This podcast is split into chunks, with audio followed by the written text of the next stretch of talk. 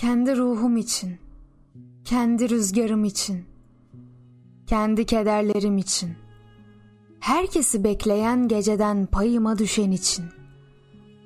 Bir arka odada müzik dinlerken, akşamın ruhunu dinlerken, akşamı balkonda askerler gibi dizilmiş minderler, ölümün hareketsizliği, ölü doğa, yıldızların hareketsizliği. Ama yıldızların ölü olmadığını biliyorum. Bir arka odada müzik dinlerken, yeniden kendimi ararken, bir gençlik şiiri, bir hüzün şiiri, her şeyi her şeyle ilişkilendiren, bir göğü anlatan, bir aşkın yitip gitmesini, her şeyin her şeyle ilişkili olduğunu biliyorum.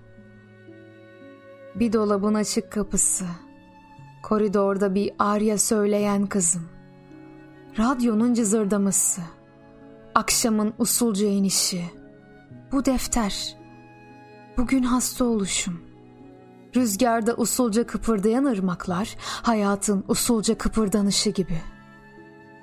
Bir musluğun açılması, kalemin defter üstünde hareketleri, bir kaplumbağanın ya da bir aşkın ilerleyişi, gecenin ya da bir trenin, bir umudun ilerleyişi, bir düşüncenin, tahta içinde bir kurdun, kumaş içinde bir güvenin, aşkın içinde kuşkunun, çocuğun içinde geleceğin, her şeyin ölüme doğru ilerleyişi, toza, boşluğa, başkalaşıma.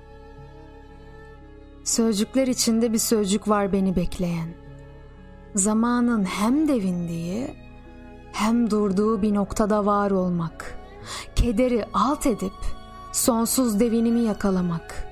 Sonsuz ve durağan devinimi. Hayat denilen şeyi belki bir volkan ağzı kadar duyarsız, unutulmuş bir dağ gölü kadar durağan bir genç kızın kalbi kadar kırılgan ve onarılabilir. Çocuk kadar duyarlı ve unutkan. Kadın kadar bağışlayıcı, bilge, şiir kadar doğurgan, aşk kadar tanımsız, ölüm kadar ölümsüz, akşamüstü, hayatın içinde ve dışında bir arka odada.''